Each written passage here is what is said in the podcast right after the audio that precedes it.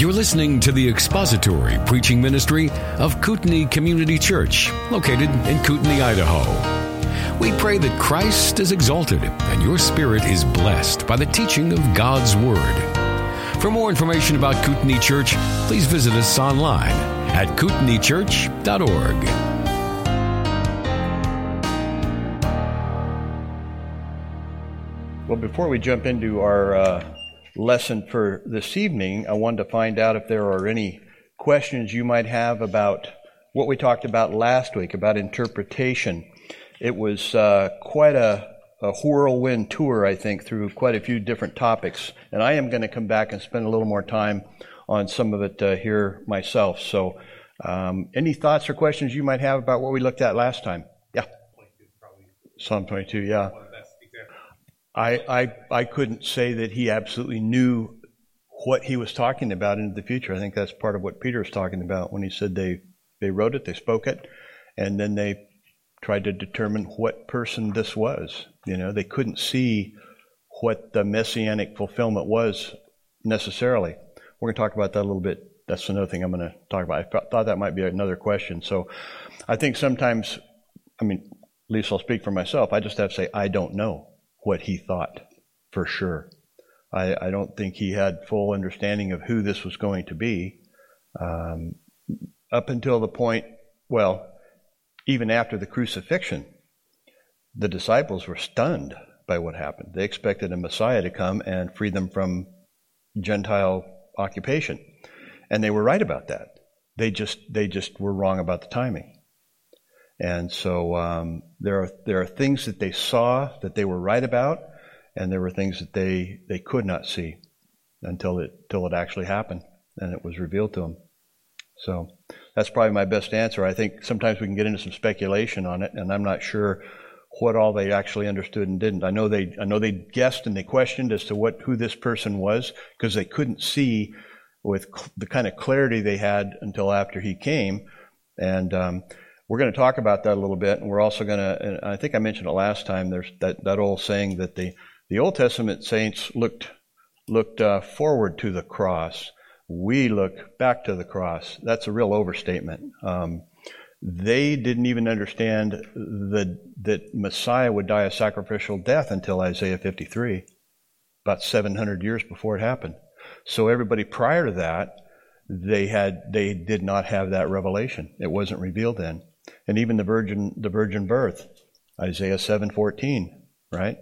Now there's there's there's hints of it early on we're going to be talking about that but what it actually was until that point in time it wasn't revealed. So the, the revelation was progressive and like we said i'm going to keep stressing it even though it even though it was progressive and it got gave clarity and uh, particularity and uh, more information it never changed what that original uh, revelation was. That's a real important principle. Okay? Yeah, Steve. Well, I think we can go back to our foundational um, issues. All scripture is God breathed and profitable. So that's that's foundational. So the inspiration is there. I mean, if it's if it's God breathed, it's inspired in, in the sense of it's God breathed. So inspiration it's a little bit of a misnomer. It got kind of tagged onto it. May be better expired. So breathed out. It's God breathed. And so it has all of those characteristics that we saw and we looked at of, of what it means to be the Word of God, like Psalm 19. The Word of God is this, and then it has an effect, or it has a, a purpose and an effect. So um, it, I think maybe maybe the issue might be between progressive revelation and progressive um, illumination. Is that maybe what you're thinking? How, what does the person see? What's the illumination? Exactly. But now the content of that word is probably what we're talking about. Perhaps. Like Abraham. Abraham believed God and it was reckoned to him as righteousness. Genesis 15. Look at that passage. That's what he believed. What you can't do, and it's what some people have done, is read New Testament atoning theology back into that. He had he did not have a concept of of the cross at that point in time. Cross hadn't even been invented. You can't do that. That that's really the where we want to tap the brakes with that type of thing and, and uh, say that that's not a legitimate way to approach Scripture. It was progressively revealed later on. Yeah, I mean crucifixion wasn't even invented at that point in time, and that that whole concept wasn't there. So what we have to do, I think, is look at the text in the context of where we're reading it and say what can we what can we tell from that right there at that point in time. So all of those parameters that we looked at, the historical, literary, political, cultural, religious, geographic, social, and all those, also timing. What information did they have? And if we just go by what's there, I think we're pretty safe. Um, uh, but but to not but to avoid trying to read back into it, we again we look back and we say, well, sure, we know what that is because we have the advantage of the fullness of the revelation of God and the closed canon of Scripture that explains it to us. They didn't have that. That's, that's really all kind of what we're trying to say as far as the progress of revelation. But also, really key, it never, progressive revelation, additional information does not change what was said. It doesn't change that meaning. My illustration of the, uh, the elk hunter may have rung a bell with some of you guys. It walks out into the clearing, and you have, you have greater illumination because the revelation was more when it walked out. But just because you see exactly what it is now, it didn't change one bit what walked out into that clearing when you first noticed something, an animal. Was it a hunter? Was it a deer? An elk? What is it? You got you got progressive illumination when you looked through your binoculars at it, and it's a good thing you didn't shoot it because it might not have been what you thought it was. That's my North Idaho illustration. So, okay we're to we're to go through this a little bit more here because I know those I know there were some questions last time, so that's why I spent some time trying to put together a little bit of a review for it. So, okay, anything else? Okay, why don't we do this? Let's um, let's run through the questions real quick from last week because there there's not very many of them, and then we'll spend some time going back over um, this issue of progressive revelation. So Page 18. Before a reader of Scripture is prepared to interpret a text, he must first observe. Yeah, got to see it, right? You have to see it for what it is. Okay?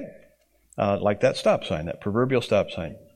Number two, the meaning of a word is determined by how it is used. Yeah, usage determines meaning. Now, this one is kind of simple, and it might just you know, it might be so simple that you don't really think about it too much, but it, really is.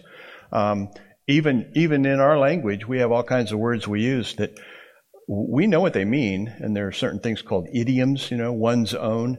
You could say th- something to somebody using an idiom. You know exactly what it means. We all know what it means. Somebody from another culture, another language, it, it, they wouldn't have the foggiest idea. Some of them I don't even know what they means. Hey, that's really the bee's knees. Where'd that, what is that? Where'd that come from? Who invented that? I don't know, but we all kind of know when we hear these things, you know. Um, how'd that business deal go, Bob? Well, I got taken to the cleaners. Well, wait a minute, isn't going to the cleaners a good thing? You know? Um, no, it was a dirty deal. Well, how could. Okay, see, so we have these things, how we use them determines what they mean, right? Anyway, you could probably think of a lot more. So, number four, uh, number three, determining authorial intent is important because probably some co- complex of answers here, but what's one of the main ones? Why do we want to know the meaning of Scripture? Guards against eisegesis. Guards against eisegesis. That's one very good reason. And anachronistic interpretation. Okay, yeah. All text had meaning to the person who wrote it. Yeah, okay. Just stand back, big picture. Why do I want to know the meaning of this book? God's revelation. Bingo. Yeah, this is God's word. It's really important for us to, to want to know what it what it says, what it means by what it says, and how do I apply it to my life. Um, it determines somebody's eternal destiny if they just disregard it, which most people do, right? They look at us and they think, what are you spending so much time with this ancient old book for? Why don't you read something contemporary, something more progressive, you know? Um, so those are all really good reasons. Yep. Um, MacArthur years ago said that the meaning of the scripture is the scripture. Exactly.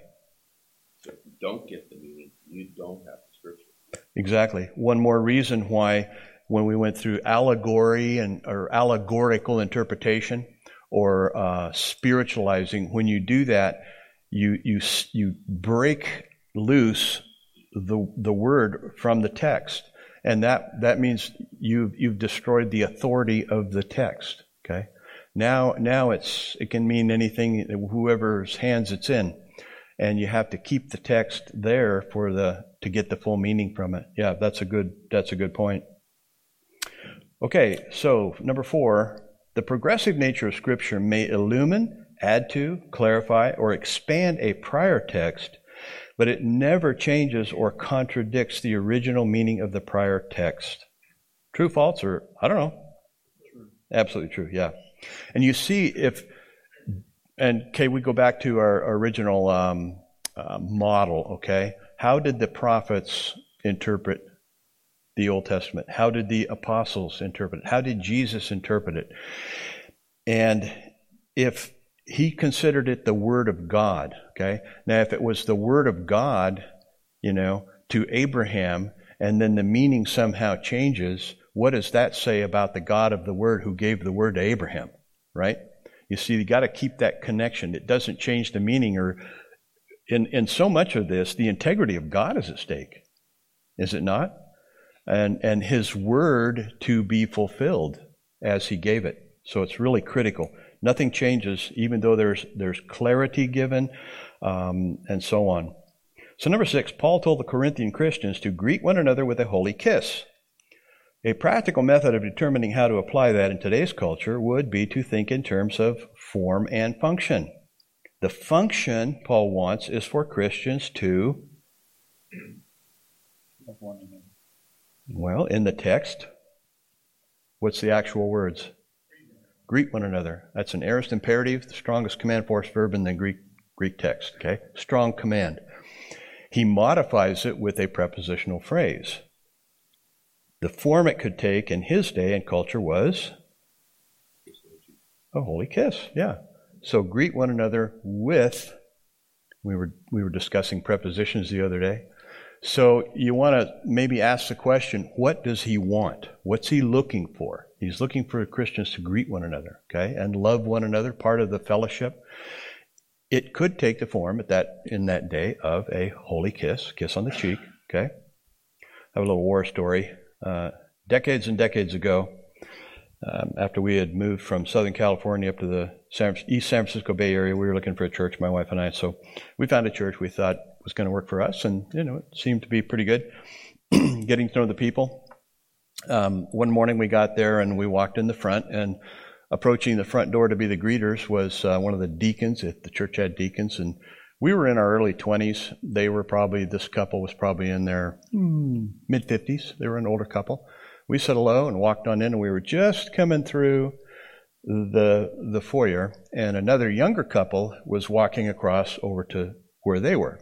Okay, and there wasn't very many people there yet. And so, right when we walked in the door to come and sit down, we heard very loud and very pointed, Will you stop that? And I remember looking at Penny, and her eyes were like that. so we went and sat down, and um, she had gotten to know this older woman uh, pretty kind of, and and she said, you know, I just I'm going to have to go find out what went on there. I, I'm not going to speculate. I want Okay, so when she had an opportunity, she went and talked to her.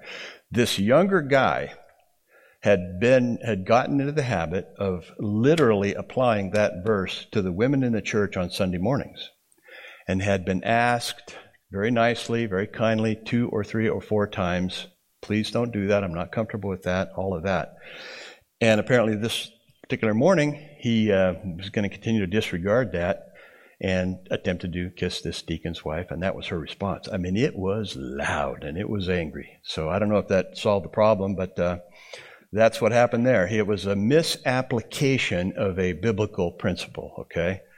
And uh, kind of embarrassing, hopefully, for him and not for everybody else. But, uh, okay. Form and function. Okay, extra credit. Worth up to 137 extra credit points. Pretty generous, I thought Read the text or listen to the message delivered by Dr. Abner Chou to the 2016 Pre-Trib Research Center. And the message is a hermeneutical evaluation of the Christocentric hermeneutic. Okay? So, anybody want to give a shot at the uh, at a definition of the Christocentric? And what I did, I caught it later on. I said the CH. Well, that could have been either one, but since the title is Christocentric hermeneutic and not the uh, Christotelic hermeneutic, but anyway, I, hopefully you guys got that. Anybody want to give maybe a working definition of that, or maybe even the difference between Christocentric hermeneutic and a Christotelic hermeneutic? There is an article in the back um, that I gave you talking about the differences between them. The practice of trying to find Christ or gospel truth in every text. In every text, yeah. Looking back at the, let's say, the Old Testament, and we're going to talk about Luke 24 here in a minute, and saying, I must find him in there because he is in there, okay, according to their understanding of Luke chapter 24. Whereas Dr. Chou's method is more, no, that destroys progressive revelation. You have to get back and start as the scripture starts, and it, it's Christotelic. So telos is end point or, or purpose as it all moves toward the purpose. Oh, yes, the whole Bible moves toward Christ and the culmination of him and his life and everything. But that's, that's a real difference. It's almost a difference between looking back and reading into and looking forward and letting it progressively develop out through progressive revelation. Okay? Oh, nobody wanted 137 extra points. Okay. Anything else you might, uh, questions you have on that? Okay, so before we start in on application, let's, uh, let's just spend a minute or two here, or three or four or five, talking about progressive revelation. So let's look at Luke chapter 24 for just a minute, because this is where much of this starts in this particular passage. And I think maybe we'll we can see maybe what's going on here with these. In Luke chapter 24, um, it is Resurrection Sunday. The Lord is has been is raised from the dead, and the story is those followers went to the tomb and so forth. And in verse 12 of chapter 24, Peter rose and ran to the tomb, stooping and looking in. He saw the linen cloths by themselves, and he went home marveling at what had happened. Okay? And then, verse 13, that very day, two of them were going to a village named Emmaus, about seven miles from Jerusalem, and they were talking with each other about all these things that had happened. While they were talking and discussing together, Jesus himself drew near and went with them. But their eyes were kept from recognizing him. Now, this may help with your answer or your question about uh, what did people actually see and know. Who is the sovereign God who reveals himself to man? Right? God is the self revealing God. You cannot reason your way toward God. Nobody can. Uh, brilliant, brilliant atheists, and some atheists are just brilliant people. And they've uh, tried to reason their way to God and through all kinds of uh, philosophical arguments and everything else, and the ontological, teleological, cosmological arguments, right? And they wind up saying, hey, I thought my way to God, and there is no God. See? Because I'm so smart, I could re- reason my way to God. God is a self revealing God, and He reveals Himself uh, according to His sovereign purposes. Their eyes were kept from recognizing Him, at least at that point in time. And He said to them, What is the conversation that you are holding with each other as you walk? And they stood still and looked sad. Then one of uh, them, named Cleopas, answered him, Are you the only visitor to Jerusalem who does not know the things that have happened there in these days? He was the only one who really did know, right? And he said to them, What things? And they said to him, Concerning Jesus of Nazareth. Okay, now mark this next phrase. A man who was a prophet, mighty in deed and word before God and all the people and how our chief priests and rulers delivered him up to be condemned to death and crucified him. Okay, now here, here, here's their presupposition. But we had hoped that he was the one to redeem Israel. Yes, and besides all this, it is now the third day since these things happened. There was a very high level of messianic expectation at that time in Israel. And these, these guys were expecting Messiah to come and redeem Israel. Moreover, some women of our company amazed us. They were at the tomb early in the morning, and when they did not find his body, they came back saying that they had even seen a vision of angels who said that he was alive. Now, the angels are going to play a part here in a minute. Some of those who were with us went to the tomb and found it just as the women had said, but they did not, but him they did not see. Okay, now here's our Lord's response. And he said to them, O foolish ones, slow of heart to believe all that the prophets have spoken. That's very important. They're believing some of the things the prophets have spoken because the prophets talked about Messiah, when he comes, will be the conquering king, and he will judge the Gentiles, judge the nations, okay? Um, but what, what they were failing to believe was the issue of he was going to die on a cross and pay for their sins, okay? They couldn't see that. They, were they, had, they had conflated and confused the first coming with the second coming, all right? All that the prophets have spoken. Anybody want to take a shot at their hermeneutical um, interpretive model? What's what's not there? What are they not being in their understanding of Scripture? What is it? Comprehensive. Yeah.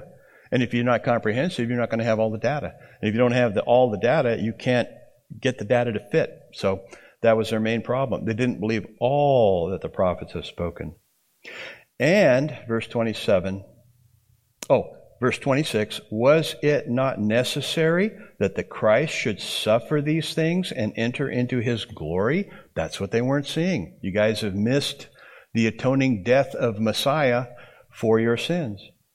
And beginning, now I'm going to change, I'm not sure what you have here. There's probably multiple um, translations. The, the Greek word here, apo, preposition from. And I think it's, I think it's important.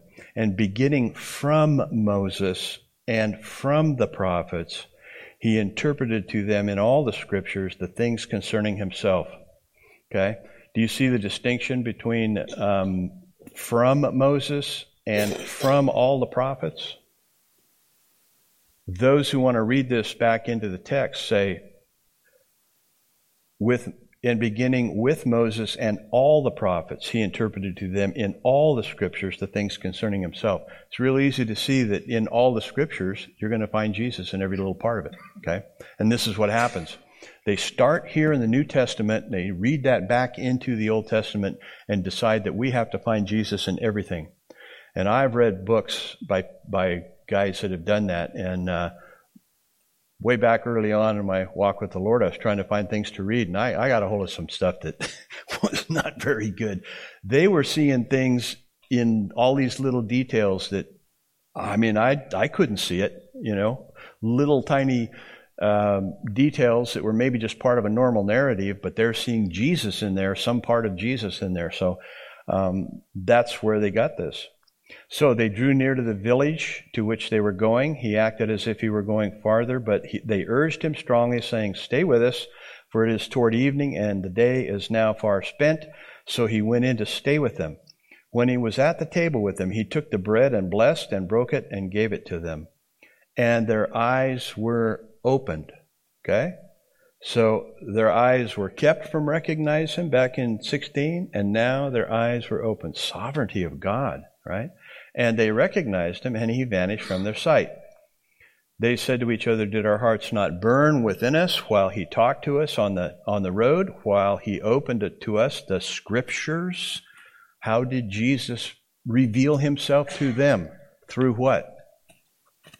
Through the scriptures, right?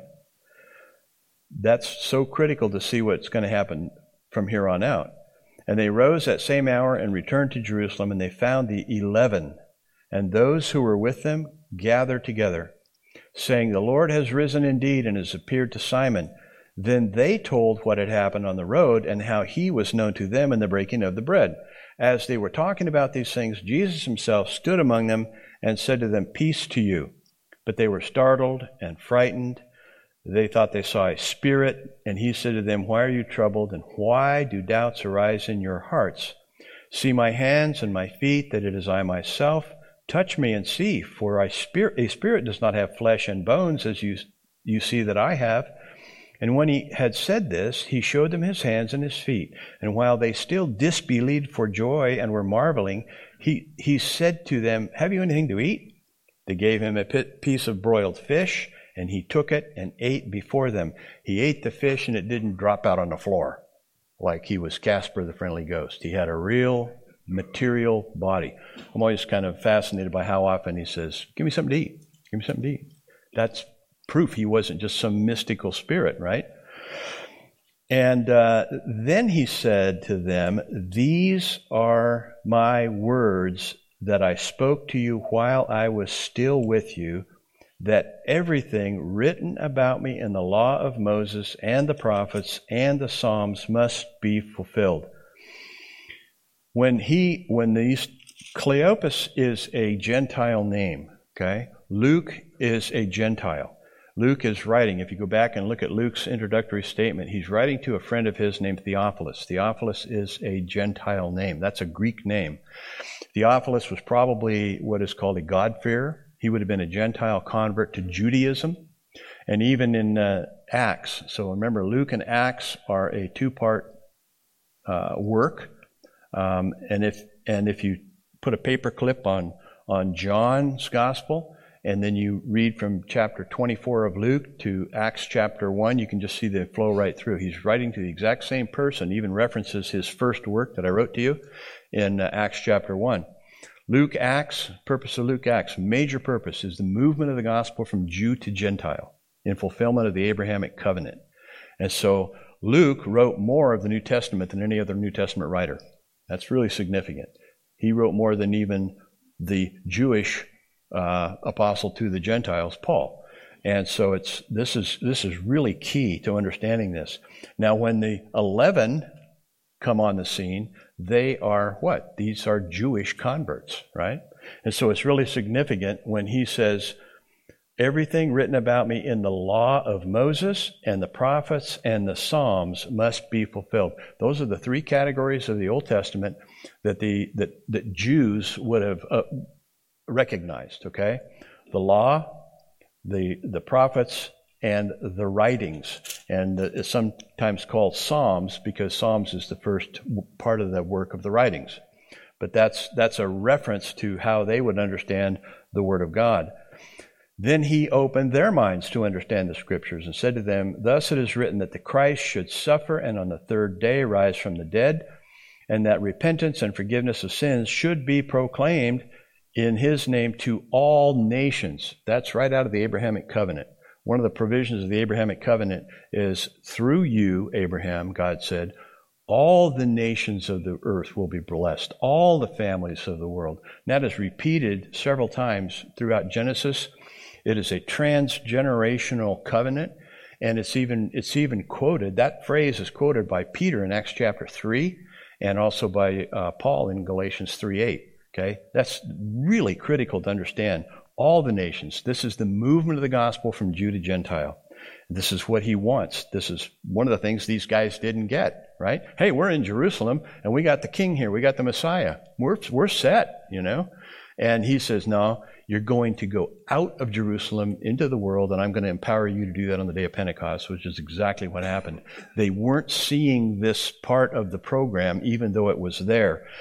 So now, when he says, These are my words that I spoke to you while I was still with you, go back. Let's see. See how far back I want to go here. Okay, let's just go back to the to chapter 24 verse 1. But on the first day of the week at early dawn, they went to the tomb taking the spices they had prepared, and they found the stone rolled away from the tomb. Now remember the angels? I said they're going to play a part in this. And Jesus said, um, no, I just read it. Can't find it again. Boy, do I need some new, new glasses. Okay. Then he said, 44, These are my words that I spoke to you while I was still with you, that everything written about me in the law of Moses and the prophets and the Psalms must be fulfilled. Okay, so we go back to the beginning of this, this passage. They found the stone rolled away from the tomb, but when they went in, they did not find the body of the Lord Jesus. While they, while they were perplexed about this, behold, two men stood by them in dazzling apparel. These are angels. Angels don't have wings. Sorry. Angels always appear as young men, okay? Um, and as they were frightened and bowed their faces to the ground, the men said to them, Why do you seek the living among the dead? He is not here, but he has risen. Remember how he told you while he was still in Galilee that the Son of Man must be delivered into the hands of sinful men and be crucified and on the third day rise. So, right there, you have the connection of Jesus saying, Remember what I told you?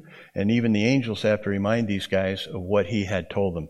That's what I, that was the connection I was trying to make there. So, so here they are, um, thinking one thing about Messiah and not wrong. Messiah is going to set up an earthly kingdom, but it's just not yet. Okay? And we even see that later on with the, uh, the other disciples. But the point is here, what they're going to do, they're going to move out into the, the world with the gospel, but they don't have any New Testament uh, books right now, right? They're not going to use the gospels because they don't have them. They're going to be reliant on the Old Testament. Okay, so that's Luke 24. Let's look at Acts chapter 1. We jump over the Gospel of John. So, John was written late in the first century, and when it was recognized as a gospel account, then when the, the uh, canon was compiled, it was inserted after Luke because it was a gospel account. So that made it a, it separated this two part Luke Acts work. So we'll just jump over that to Acts chapter 1. And here again it, it says, um, In the first book, O Theophilus, I have dealt with all that Jesus began to do and teach until the day when he was taken up after he had given commands through the Holy Spirit to the apostles whom he had chosen. He presented himself alive to them after his suffering by many proofs, appearing to them during 40 days and speaking about the kingdom of God. All right? So they had a 40 day clinic on the kingdom of God by the risen Christ. I'd go to that conference. And while staying with them, he ordered them not to depart from Jerusalem, but to wait for the promise of the Father, which he said, You heard from me. For John baptized with water, but you will be baptized with the Holy Spirit not many days from now. It's going to be Pentecost. Now, verse 6 So when they had come together, they asked him, Lord, will you at this time restore the kingdom to Israel? He said to them, it is not for you to know the times or seasons that the Father has fixed by his own authority. They were not wrong about that going to happen. He doesn't say, hey, that's not going to happen. In fact, he just, in fact, he endorses that understanding because the Father has fixed the time. And the time that the Father has fixed is the time for the kingdom to start on the earth, the earthly form of the kingdom. But it's not now. So their presupposition was we got the king, we've got the risen king, and is that at this time you're going to restore the kingdom to Israel. There's a high level of messianic expectation for the restoration of the kingdom to Israel. But he wants to send them out with the word of God to disciple people. So look at Acts chapter 8. They move out after the day of Pentecost, empowered by the Spirit to do that very thing and they're going to use the Old Testament to do it.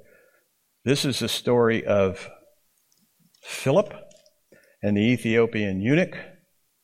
Philip is also a Greek name, it's a Gentile name, and he's uh, one of the, um, uh, the deacons. Okay, and he has this encounter. God sends him out, the Spirit of God sends him out. And um, in Acts chapter 8, um, now an angel of the Lord said to Philip, Rise and go to the south to the road that goes down from Jerusalem to Gaza. This is a desert place. And he rose and went, and there was an Ethiopian, a eunuch, a court official of Candace, queen of the Ethiopians, who was in charge of all her treasures. This is a Gentile, okay? This is Gentile outreach. And uh, the Spirit said to Philip in verse 29, Go over and join the chariot. So Philip ran to him and heard him reading Isaiah the prophet and asked, Now here's a good illustration of somebody reading the Old Testament and not understanding it. He says, Do you understand what you are reading? And he said, How can I unless someone guides me? And he invited Philip to come up and sit with him. Now, the passage of the scripture that he was reading was this Like a sheep, he was led to the slaughter, and like a lamb before its shearer is silent, so he opens his so he opens not his mouth. In his humiliation, justice was denied him. Who can describe his generation? For his life is taken away from the earth. And the eunuch said to Philip, About whom, I ask you, does the prophet say this? About himself or about someone else? Then Philip opened his mouth and, beginning with this scripture, he told him the good news about Jesus. So he tells him who this is actually about. And as they were going along the road, they came to some water, and the eunuch said, See, here is water. What prevents me from being baptized? And he commanded the chariot to stop, and they both went down into the water, Philip and the eunuch, and he baptized him. Mode of baptism was immersion, by the way. Clearly to them. Jews could have, Jews knew how to baptize. And when they came up out of the water, the Spirit of the Lord carried Philip away, and the eunuch saw him no more and went on his way rejoicing. But Philip found himself at Azotus, and as he passed through the, he preached the gospel to all the towns until he came to Caesarea. He used the Old Testament prophets. Jesus spoke from the law, the prophets, and the writings, and that's exactly what Philip did there.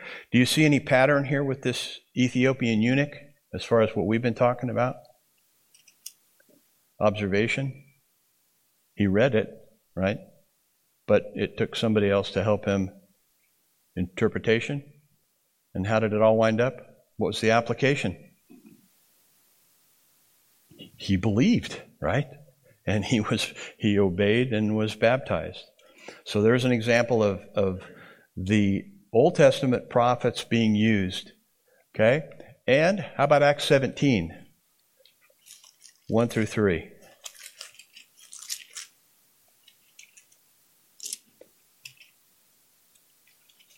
Okay, they had been in Philippi, and uh, now they're released from, from prison.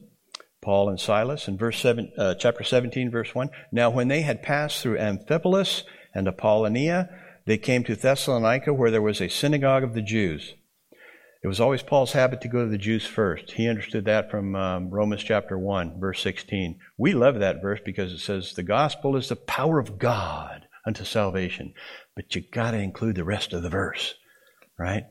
To all who believe, to the Jew first, also to the Greek. Paul took that very seriously, and he did that throughout the whole book of Acts. He would always go to the Jews first. Some people argue and say, no, see, the Jews rejected their Messiah, and so it's, it's no longer goes to the Jew first, okay? Little problem there. There's a single verb that controls both those clauses. It's a stative verb, eimi, is, present tense, present active. The gospel is the power of God into salvation. So if you want to say that it used to be to the Jew first, but it's not anymore, guess what? It's also not the power of God into salvation anymore. Okay? You want to go there? Hopefully not. It's always to the Jew first. God commands the gospel to go to the Jews first. Any evangelistic endeavor that doesn't go to the Jew first is in disobedience to Romans 1:16. Just is. And it can go to the Jews actively or it can go to them passively if you support Jewish ministries. Okay? So, anyway, this is what he does. He goes to the synagogue first. And Paul went in, as was his custom, and on three Sabbath days he reasoned with them from the scriptures.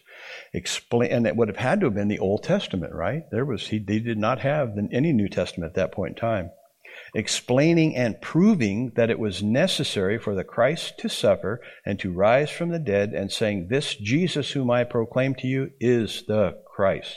Okay? And then you have the response that comes after that. Well, let's see, look at Acts 18, 27 and 28. This is a man named Apollos, a Jew, in verse 24, and uh, he came to Ephesus and apparently, he was a fairly significant guy, eloquent, it says, competent in the scriptures. Now he is uh, taken aside by Priscilla and Aquila. They took him and explained to him the way of God more accurately. He had some information, okay, he was partial in his understanding, but they explained it, they gave him some uh, uh, progressive illumination there, okay? And in verse 27, and when he wished to cross to Achaia, the brothers encouraged him and wrote to the disciples to welcome him. When he arrived, he greatly helped those who through grace had believed, for he powerfully refuted the Jews in public, showing by the scriptures that the Christ was Jesus. Again, took the Old Testament and used it to uh, show them who Jesus truly was. One more, Acts chapter 28, the very end of the um, book of Acts. At this stage, Paul is in prison.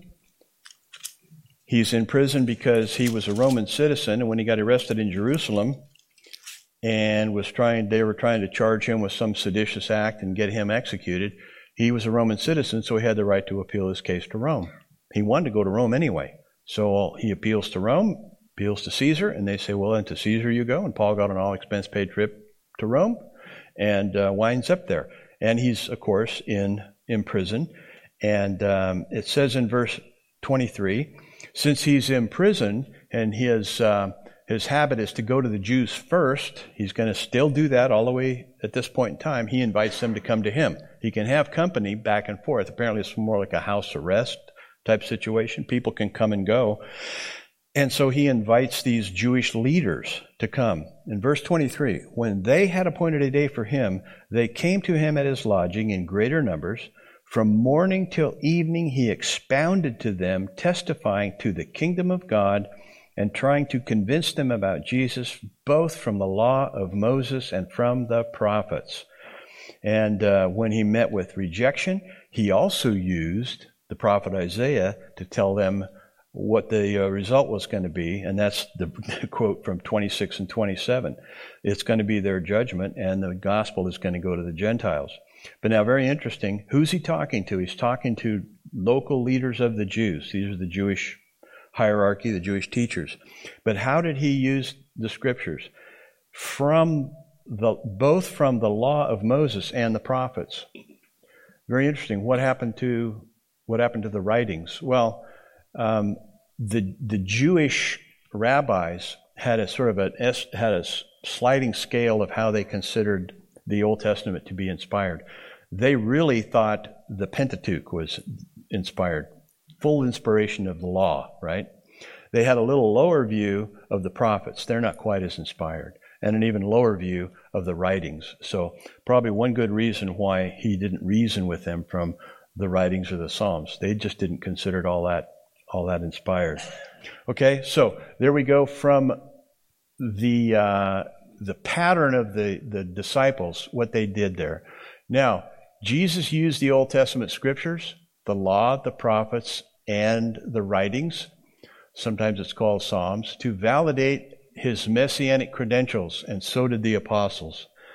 And uh, even today, this is a, a front cover of a of a Hebrew Bible. It's a very commonly used Bible. It's uh, published. It's called BHS, Biblia Hebraica Stuttgartensia. And there's the actual title up at the top.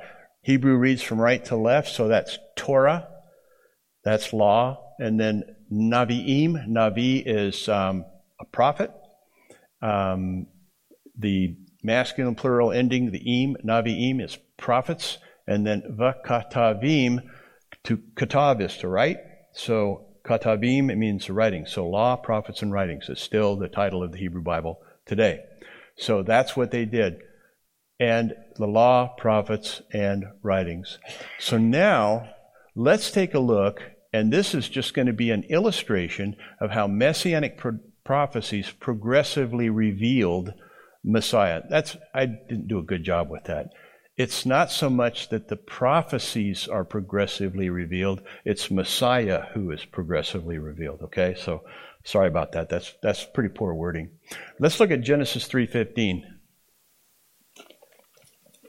Steve and I were talking about this today. Genesis 3:15. Right after the fall,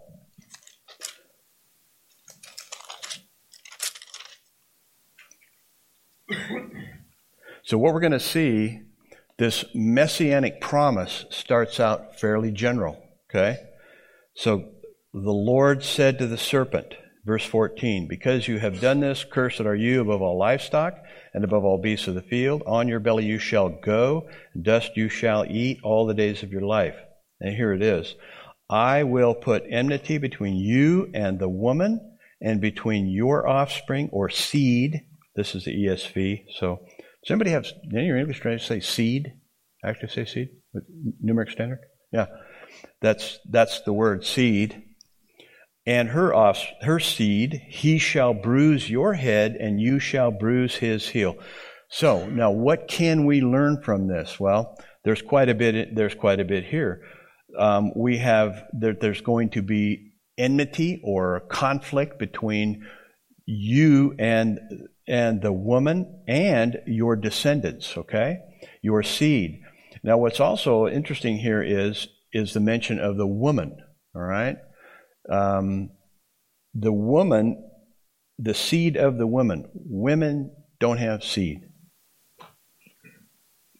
You want to know an explanation of that? Dave will tell you after we're done. Okay, if you can't figure that one out, it it.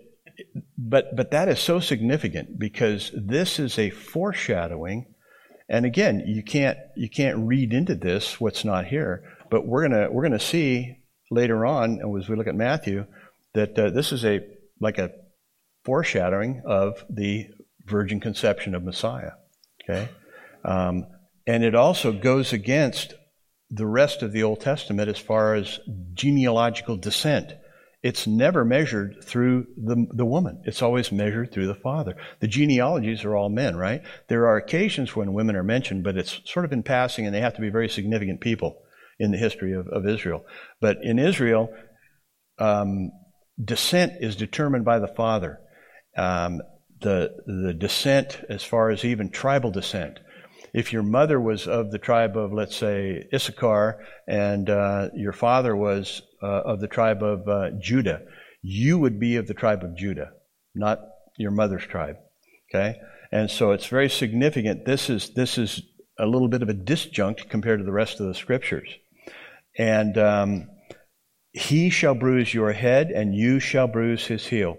Again, there's going to be a there's going to be conflict and the, the result of this conflict is that the serpent will receive a lethal blow, but this seed to come, the seed of the woman, um, will only have his heel bruised. He shall bruise your head. So we can know there, there is no neuter in the uh, Hebrew language. There's only masculine and feminine. So this, this is obviously going to be a male who will come through the other end. Now, what I want to what I want to show you here is, and I didn't come up with this myself. I, I heard this from a, a messianic Jew, uh, and who is an actual very ec- expert in the Old Testament Hebrew.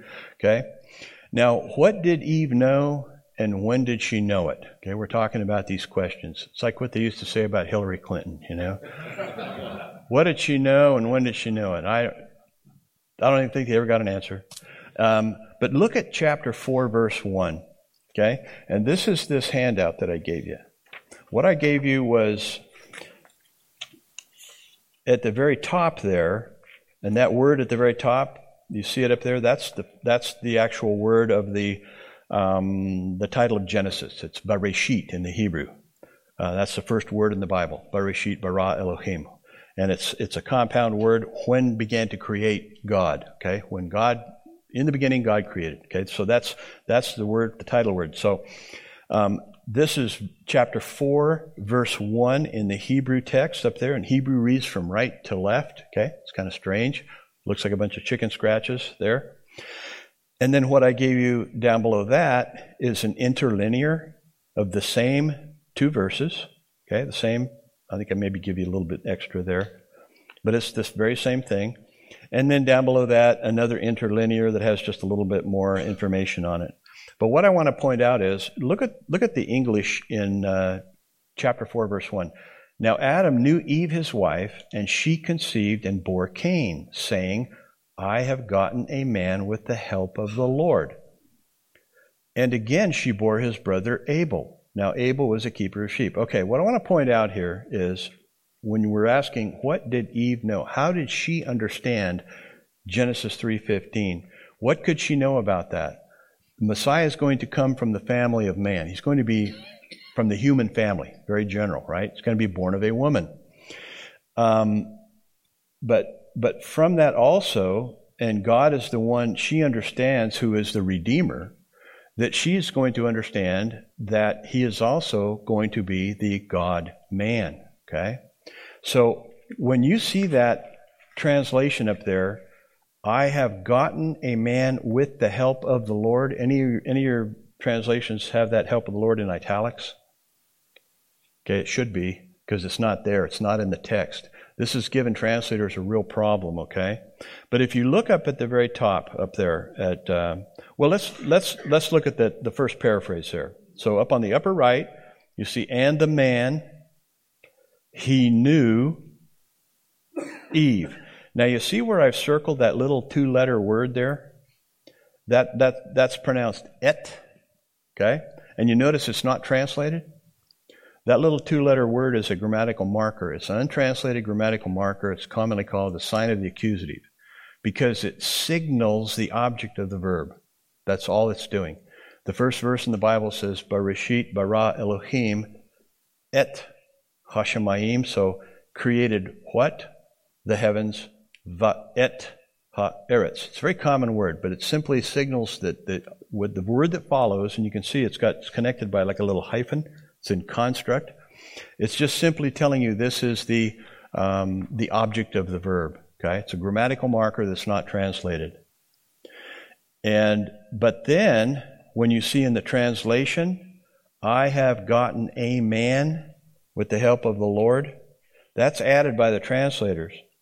If you look down at um, that first paraphrase, okay, so you see the first et there, he knew Eve tells you what or who he knew, not translated, right? Wife of him, and she conceived, and she bore Cain. All right? And she, now you see it's not translated there, the same little grammatical marker. And she said, I brought forth man with Yahweh. Now you see what they do there? they actually give you a translation of a preposition. Why did they do that? Why weren't they consistent? Because what she really says, and, and to just um, to give you a, uh, a very literal translation of it, is that she says, I have gotten a man, Yahweh. What does that tell you about her understanding of 315? the seed of a woman? She thought she was the woman. And she thought she thought Cain was this promised seed. If you if you understand it. Now to show you that, um, what they did then, now look at the very next phrase down, lower right hand side, starting in verse 2 there, at the end of line 2. And she continued to bear what or who? See, grammatical marker brother of him, his brother.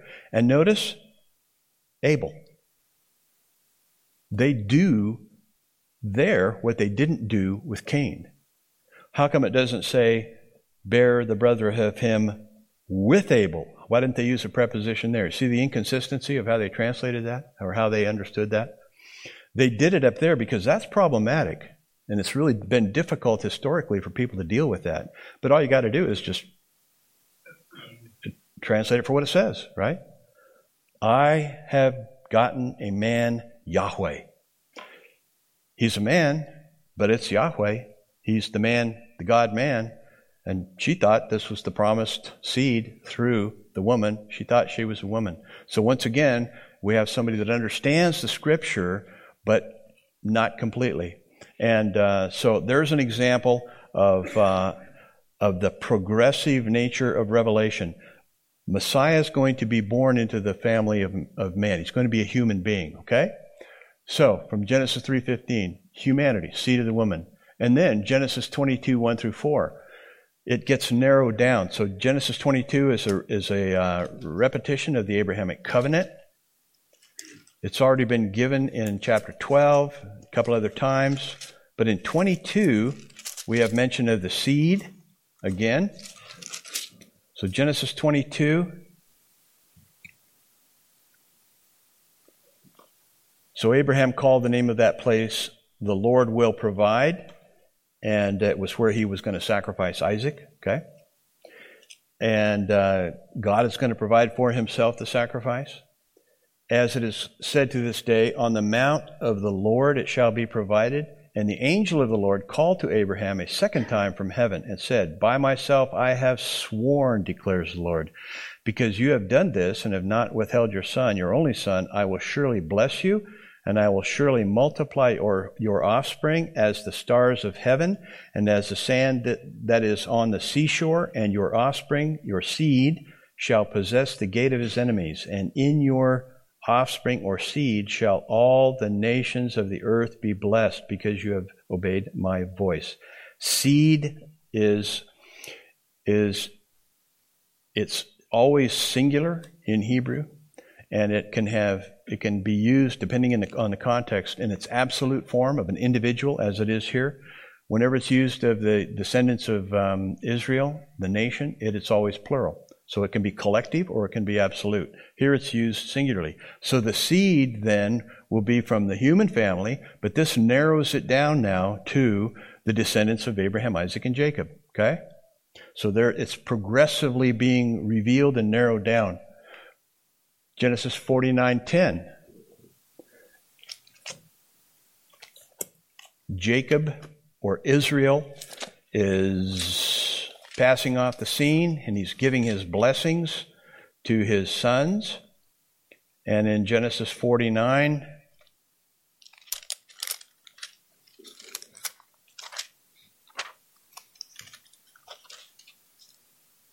we arrive at 49:10 and Judah. Okay? 49:10 The scepter shall not depart from Judah nor the ruler's staff from between his feet until tribute comes to him and to him shall be the obedience of the peoples. This is the statement of Shiloh. Shiloh is not a proper name. Um, it, it, it has to do with his right to rule. So now we also have some more revelation here. This now gets, the seed line gets narrowed down from general humanity to the descendants of Abraham, Isaac, and Jacob, and now the descendants of Jacob now to this particular tribe. Okay? This is progressive revelation, even though it's getting narrower and narrower. The scepter, he will, he will be a king. This is some additional revelation from here. And it will not depart from Judah, um, nor the ruler's staff from between his feet until tribute comes to him. Okay? He has the right to rule because of who he is. So a narrowing down even more than what we saw before. Now, how about 2 Samuel 7? So we're moving out of the law into the writings now a little bit. There's more we could do. I mean, you could you could track many of these all the way through.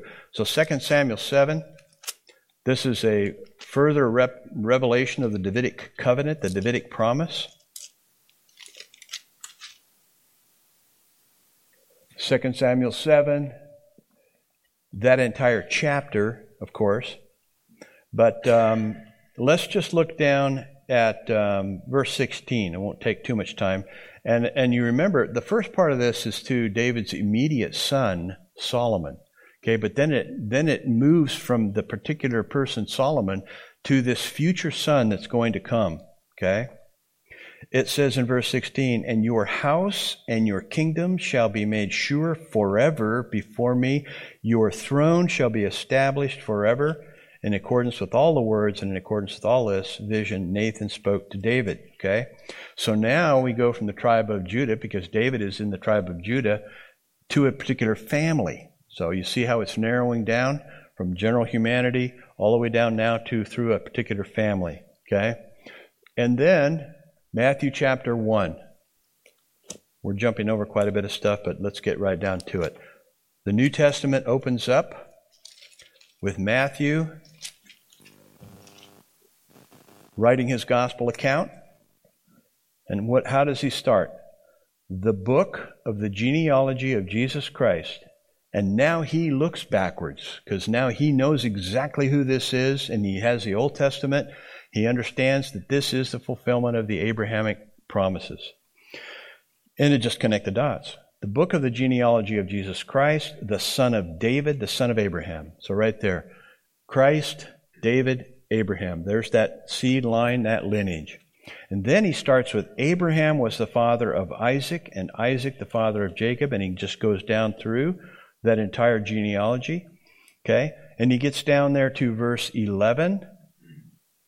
And Josiah, the father of Jeconiah and his brothers at the time of the deportation to Babylon. And after the deportation to Babylon, Jeconiah was the father of Shealtiel, Shealtiel the father of Zerubbabel. Now, in Jeremiah 22:30, there's a curse put on this man named Jeconiah. God rips off his name from the front of his name, and he now is called Coniah. When God takes his name off your name, you're in trouble. Okay? There's a problem. And he curses that entire line. And if you go back and read that, what it says is, no descendant of you will ever be qualified to sit on the throne of David. Now that's a problem. This is the seed line, right? Except go all the way back to Genesis 3, seed of the woman. Okay? So what happens here? These people are all descendants of somebody who has a curse put on them Zerubbabel, the father of Abiud, and Abiud, the father of Eliakim. This is verse 13.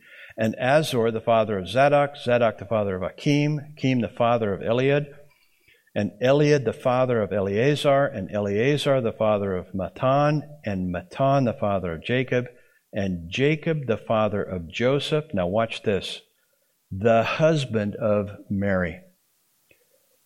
It doesn't say the father of Jesus, it says the father the husband of Mary, of whom Jesus was born, who is called Christ. The curse put on Coniah centuries before prevented any descendant of Coniah, and Joseph was a descendant. Joseph wasn't qualified to sit on the throne, even though he was a descendant of King David, and neither was any of his naturally born children. So it demanded the virgin conception of the true king, okay? Built into the whole thing way back when. And you can even track it clear back, I think, to Genesis 3.15, seed of the woman.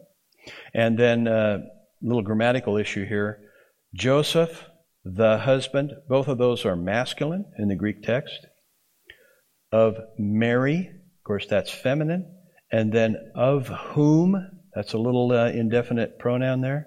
Of whom, it is singular and it's also feminine. That cannot be a reference to Joseph. It cannot be a reference to both of them, like my parents, you know, in the plural. It is absolutely demanded that it only be a referent, the referent be Mary, of whom Jesus was born, who is called Christ. So there we have New Testament confirmation and um, focusing down on this one who is born of Mary and who is the seed of the woman. Okay? Progressively revealed and Jacob, the father of Joseph, the husband of Mary, of whom Jesus was born, who is called Christ. And of course, Matthew later on, another paragraph or so, he develops the virgin conception of Christ and the virgin birth of Christ as well. Absolutely necessary for him to be the eternal king. Um, a human, mere human being, couldn't sit on the throne of David forever, and that's what the what Scripture says. You can see also in Luke chapter three Mary's genealogy. Mary is also a descendant of King David, but not through Solomon, not that line. She's through Nathan. So she is not under the curse. Okay? And so therefore neither was Jesus, and he's qualified to sit on the throne of David. Okay? Um, any thoughts that you might have on that? the quiz on the Hebrew will be next time. Okay. So there's, that's, that's just one example of progressive revelation in Scripture. Now, we, there's a whole lot more that there's. What's really amazing is when you see and you track through all of these different uh, strands of uh, revelation, and they all converge, and I think there again is the telic Christ, they all converge on Jesus Christ. And the chances of any of that happening by, by mere chance probability is it's, it's totally impossible. Uh, these fulfilled prophecies are one of the most powerful polemics or arguments for the person and work of Christ in, in the scripture. Okay? Uh, so They, Yahweh. yeah. She had no idea of knowing how long things were going to stretch out down through time. She couldn't see that. I mean, the prom- promises, she's right there when the promise is being made, when, when, when God is telling Satan what's going to happen. Why would she not assume that, well, I'm the woman and this child is. And there's also some significance. And um, the guy that I listened to, he's a, he's a Hebrew, he's well versed. He, he, his understanding is that even the name she gives to Abel is some indication that uh, she realizes this was a big mistake because uh, of what, how Cain turned out. Yeah. So, anybody else? Any thoughts that you might have or questions? Yeah, that's there too. Yeah, I think it is true. Uh, but I also think it they're using the revelation of the Old Testament to witness those people and to, to show who Christ is. So they're both there. I don't I don't think you can separate the the revelation is there, but the illumination may or may not be, as we saw with those guys in chapter 24 of Luke. You know, their eyes were prevented, their eyes were opened. Um, uh, so I think I think they're both there. It's a both and for that. Okay, let's start talking about application here. Application. We will be coming back to all of these topics because after tonight, we're going to spend the next seven weeks taking observation, interpretation, and application, all three of those, and going back through all those categories that are there in the front of your, uh, your notes and applying them, working the method as far as grammar. We did a little bit of that tonight literature, and all those different categories. Okay, so these questions hopefully will, if, if they aren't answered now, we'll be able to answer them better in the future. So we're going to be coming back and applying all these. So from page 19, application. What do I do? Very important. So, Howie Hendricks, Prof. Hendricks, the Bible was not written to satisfy your curiosity. It was written to transform your life. The ultimate goal of Bible study then is not to do something to the Bible, but to allow the Bible to do something to you. So truth becomes tangent to your life. You see, we frequently come to the Bible to study it, to teach it, to preach it, to outline it, everything except to be changed by it. That is such a good word. And boy, it's a, it's a good word if you're involved in any kind of ministry where you're involved in teaching and preaching the Word of God. It's just, it's so easy to get used to just putting it out there but not applying it to yourself. Um, remember one of the definitions I saw um, of expositional preaching, okay? Um, see. Yeah, he's a was a preaching professor. Really good definition. It it first must must find its place in the heart of the teacher or preacher. That is so fundamentally true. Um, you can't you can do it. You can teach or preach. Guys do it all the time. But if it never has its place first in your heart, your own mind, and your own thinking, it's not really true Bible exposition. So that's that is such a good word.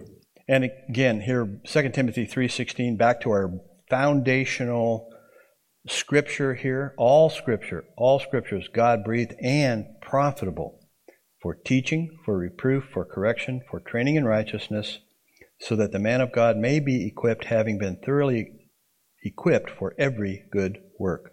Has to have its place. It, it, it's, it is what it is because it's God's word, but then it has to find its place in our lives.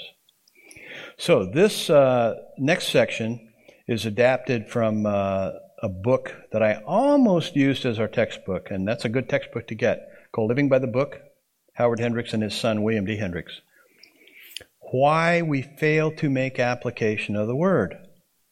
And the first thing we can fail to do, we substitute interpretation, that is, or observation, for application.